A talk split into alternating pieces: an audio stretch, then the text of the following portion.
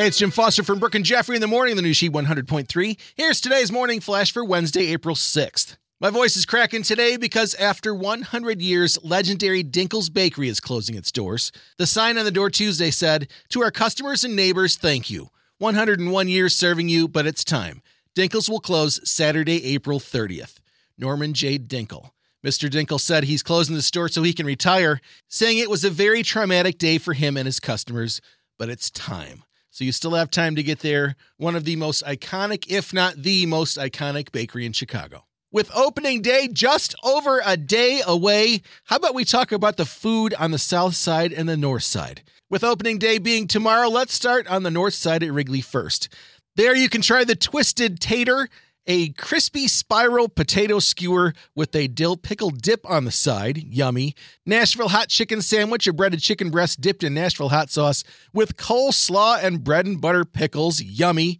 Lily Q's smoked brisket sandwich, smoked low and slow, with a hoagie roll dipped in barbecue au jus topped with giardiniera.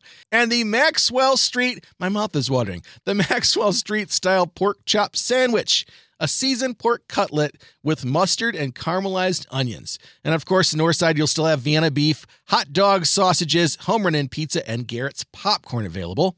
I gotta say, I'm the most excited about the new ballpark food fair on the south side. Froman's cheddar pierogies are back by popular demand.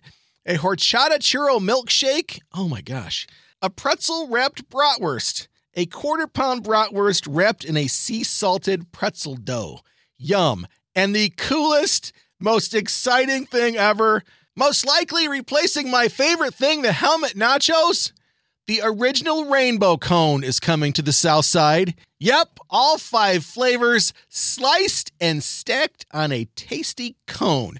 You'll get the orange sherbet, pistachio, Palmer House cherry, strawberry, and chocolate all in one place. The rainbow ends on the south side. Oh, and maybe a World Series victory too.